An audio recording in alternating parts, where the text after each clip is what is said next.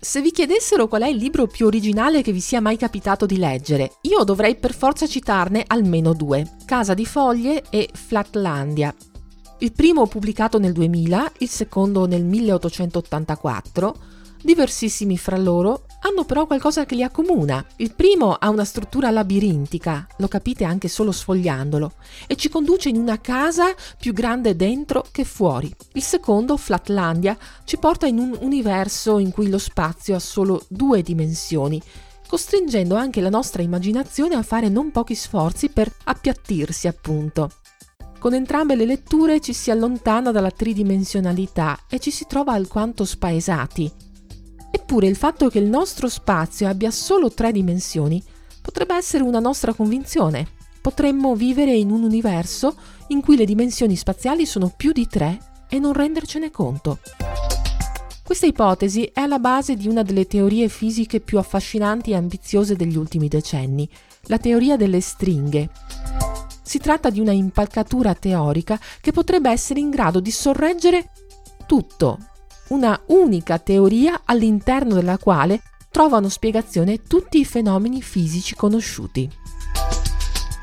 In altre parole, la teoria delle stringhe con la sua aggiunta di dimensioni si candida a teoria del tutto, e la teoria del tutto è una sorta di santo graal della fisica teorica, fin dai tempi di Einstein.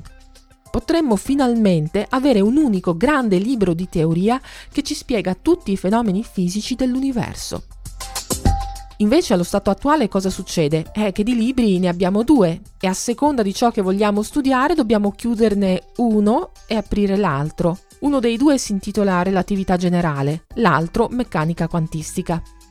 Entrambe le teorie funzionano benissimo, ma solo nei rispettivi ambiti. Non posso studiare l'universo su grande scala con i principi della meccanica quantistica e non posso descrivere il mondo delle particelle subatomiche con la relatività generale. Forse perché qualcosa sfugge ancora alla nostra comprensione? E se quel qualcosa fosse la chiave non solo per unificare queste teorie inconciliabili, ma anche per gettare luce su altre grandi domande irrisolte, ad esempio l'energia oscura e la materia oscura? Ok, credo sia arrivato il momento di alleggerire un po' il discorso, senza cambiarlo però. E poi stavo pensando di ipotizzare una nuova particella di materia oscura per sfuggire ai vincoli del barione omega, ma sembra una cosa che può venire in mente a chiunque. Concordo. Lo sai cosa mi sbalordisce? Che qualcuno abbia pensato di mettere del formaggio dentro la crosta. Vorrei trovare qualcosa che mi entusiasmi.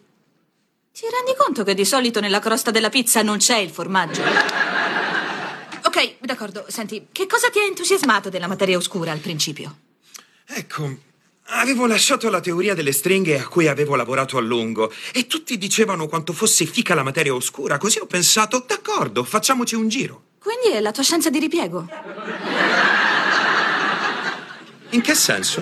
Non è la scienza con cui vuoi passare il resto della vita, ma quella che usi per sentirti ancora attraente. Ecco, se devo essere onesto, non dimenticherò mai la teoria delle stringhe. È straordinaria e quanto di più vicino siamo giunti a una teoria del tutto, qualcosa che non aveva concepito neanche Einstein. Beh, se non l'aveva concepita, magari è sbagliata. Allora, se perfino Sheldon Cooper l'avrete riconosciuto, e per chi non lo conoscesse è il protagonista della sitcom The Big Bang Theory, Dicevo, se perfino Sheldon Cooper ha dedicato anni di studio alla teoria delle stringhe, significa che è un argomento che merita attenzione. Potrebbe conciliare l'inconciliabile e rivelarsi la teoria del tutto. Ma cosa sono mai queste stringhe? La teoria delle stringhe postula che le particelle fondamentali che noi vediamo in tre dimensioni siano in realtà stringhe integrate in uno spazio-tempo multidimensionale. Interessante. Quindi vorrebbe dire che... Non ci arrivo da solo, amico. Prendiamo ad esempio un elettrone. Secondo questa teoria non è una particella puntiforme, ma una stringa, ovvero un microscopico filamento chiuso ad anello che vibra in un certo modo. Il nostro universo quindi avrebbe più di tre dimensioni, ma non ce ne accorgiamo perché impercettibili a livello macroscopico. Faccio un esempio. Se disegniamo una linea dritta su un foglio, diciamo che ha una sola dimensione, quella della lunghezza. Sappiamo però che per quanto sia sottile la linea avrà pure una certa larghezza. Se poi potessimo analizzarla al microscopio, vedremmo che il segno lasciato dalla matita ha pure un certo spessore. In linea di principio, se potessimo osservare il mondo delle particelle con estremo dettaglio, dovremmo poter svelare altre dimensioni. Il fisico teorico Brian Greene, nel suo oh, bestseller eh, L'universo elegante, afferma che, anche se non sembra affatto ovvio, rimpiazzare una particella puntiforme con una stringa risolve il conflitto tra meccanica quantistica e relatività generale. Abbiamo immaginato le stringhe, ora facciamo un passo in più. Dobbiamo immaginare che questi minuscoli filamenti vibrino, oscillino come elastici infinitamente sottili. Quindi è un po' come la corda di una chitarra, ma invece di fare un suono, ogni vibrazione è una particella diversa. I vari modi in cui una stringa può vibrare determinano le proprietà della particella corrispondente. La massa e la carica sono dovute alle oscillazioni della stringa stessa. L'elettrone è una stringa che vibra in un certo modo, il muone in un altro e così via. Brian Greene scrive le proprietà delle particelle non sono una caotica massa di dati sperimentali, ma conseguenze di un unico principio fisico. Sono la musica, per così dire, suonata dalle stringhe fondamentali. La stessa idea si applica alle forze. Ogni particella mediatrice di forza è associata a un particolare modo di vibrazione. Quindi tutte le forze e tutta la materia sono unificate sotto la voce oscillazioni di stringhe, sono le note che le stringhe suonano.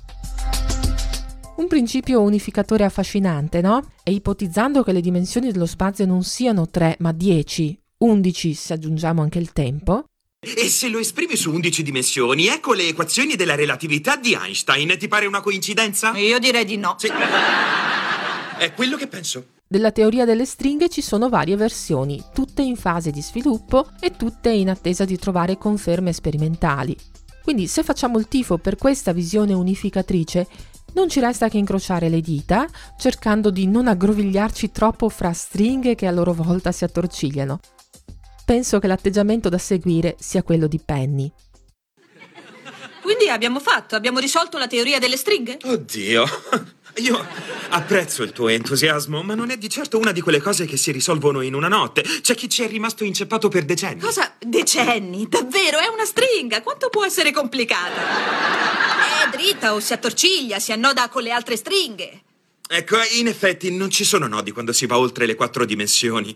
A meno che non aggiriamo la cosa considerandole invece come dei fogli. Sai, topologicamente parlando, questo apre una quantità di possibilità interessanti. Visto quanto ci ho messo? Un minuto.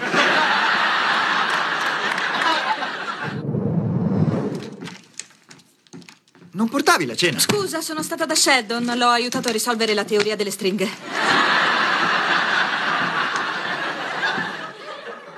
Che cosa? Sì, è venuto fuori che la risposta sono i nodi. Carina, ma non puoi avere nodi oltre le quattro dimensioni. Puoi se li consideri dei fogli, vero o no?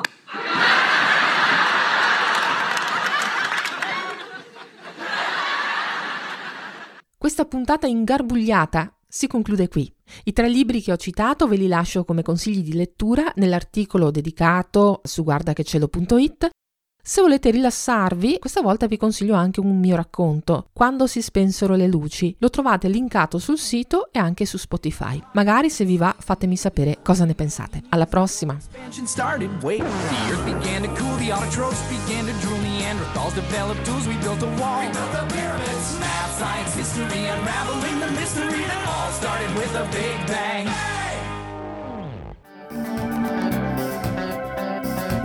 Avete ascoltato Stelle e TV, un programma di Elena Lazzaretto. Novità e contatti su guardachecielo.it.